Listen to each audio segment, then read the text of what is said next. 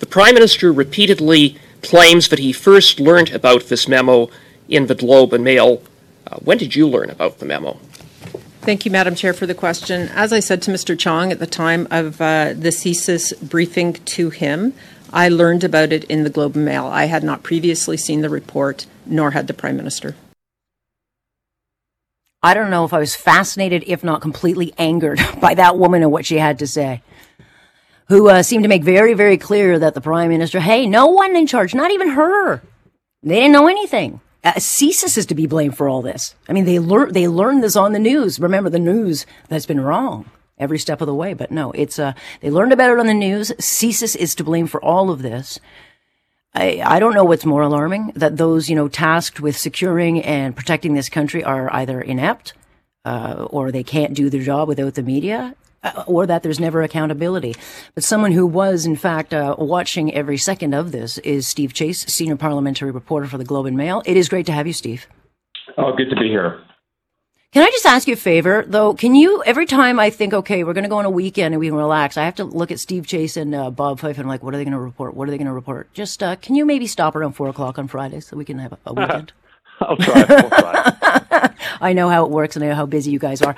So what was your takeaway? I mean, um, I think if ever we needed proof that foreign interference is not taken seriously in this country, I feel like this is what we're hearing.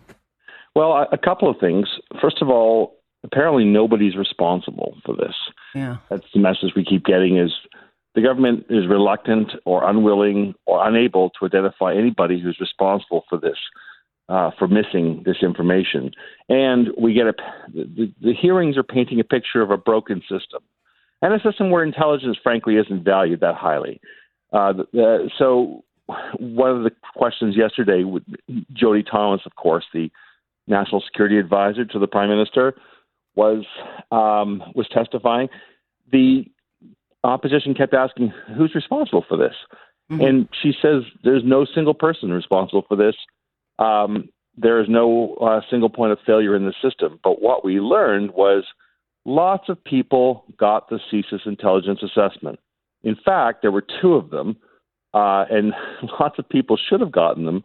We have the the deputy ministers, who are basically the CEOs of, of, of, of departments, the chief executive mm-hmm. officers of departments, uh, four, three departments got them. Global Affairs got this report. Public Safety, which is what the CSIS reports to, and uh, National Defense got it, as well as the Office of the National Security Advisor. They all got this report. Nobody apparently read it. Looked like it went into a black hole, and uh, no action was taken, of course, until we reported last month on mm-hmm. the targeting of Michael Chong. And of course, since then, uh, Mr. Trudeau has ordered CSIS to start briefing people. And now we've learned two other MPs uh, have been targeted as well and are still targeted former uh, conservative leader Erin O'Toole and NDP immigration critic mm-hmm. Jenny Kwan, who's originally from Hong Kong. So one of my takeaways yesterday, yesterday was the system is broken uh, and nobody's responsible. And uh, nevertheless, um, and I sorry, I'm I'm I'm monologuing here a bit, but the the the questions we have are for people like David Morrison. He was national security advisor that summer. He is now the deputy minister of foreign affairs. He he got this. This was presented to him in mid-August, according to the testimony yesterday. We will be very interested in hearing what Mr. Morrison has to say when he finally takes the uh, witness witness stand at, at, in these hearings. Uh, absolutely. Um, everyone's pointing the finger, but uh, uh, you know, pleading ignorance is not is not okay. It's not acceptable. It shouldn't be. And the non-answers I think sh- she gave is the answer we need as to whether or not more MPs will be meeting with CSIS. Uh, but she made clear they don't want the MPs talking. Uh, they don't want these leaks, but they they need the transparency, I guess, from the others. But the thing is, if we didn't have these leaks, Steve, we wouldn't know what's going on. And I get the feeling that either this country's not being guarded at all or or they're just lying. I, am not sure what's better or worse. I, I, do I do think it's fair to say, and I think we have enough evidence. There's a culture of mediocrity when it comes to intelligence. That is that is I don't think anyone can can um, can dispute that. However, the the the the system, the security system we have in place, it's very defensive.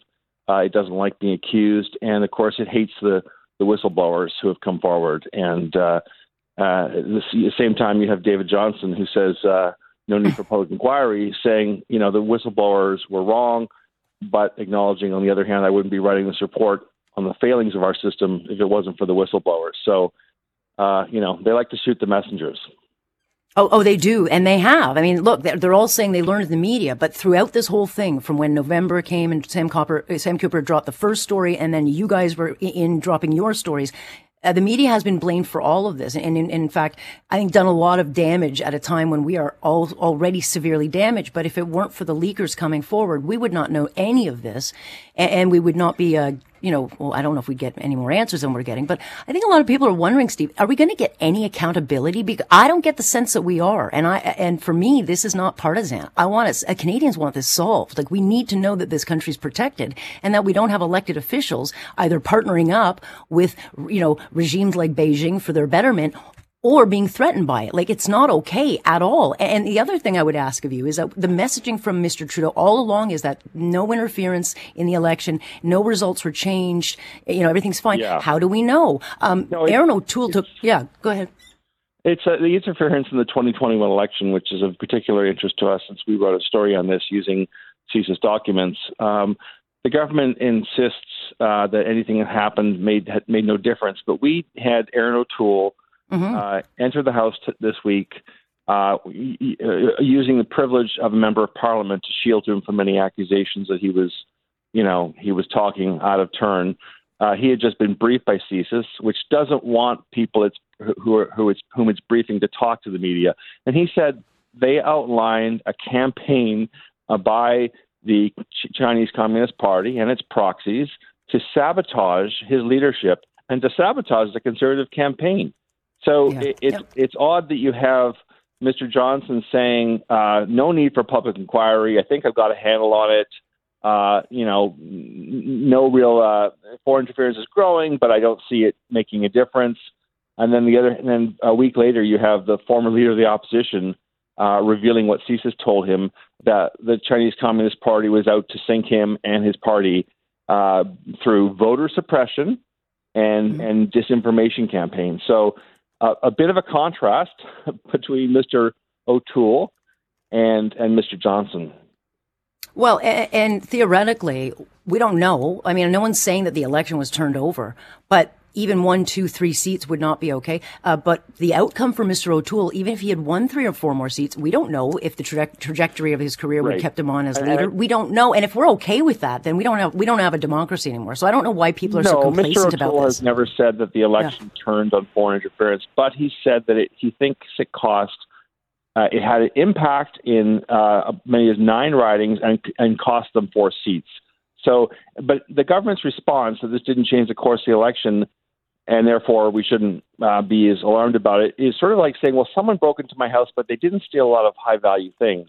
They only took a few things, and so therefore, you know, no big deal here. The the fact is, they broke into the house. Mm-hmm. Yeah.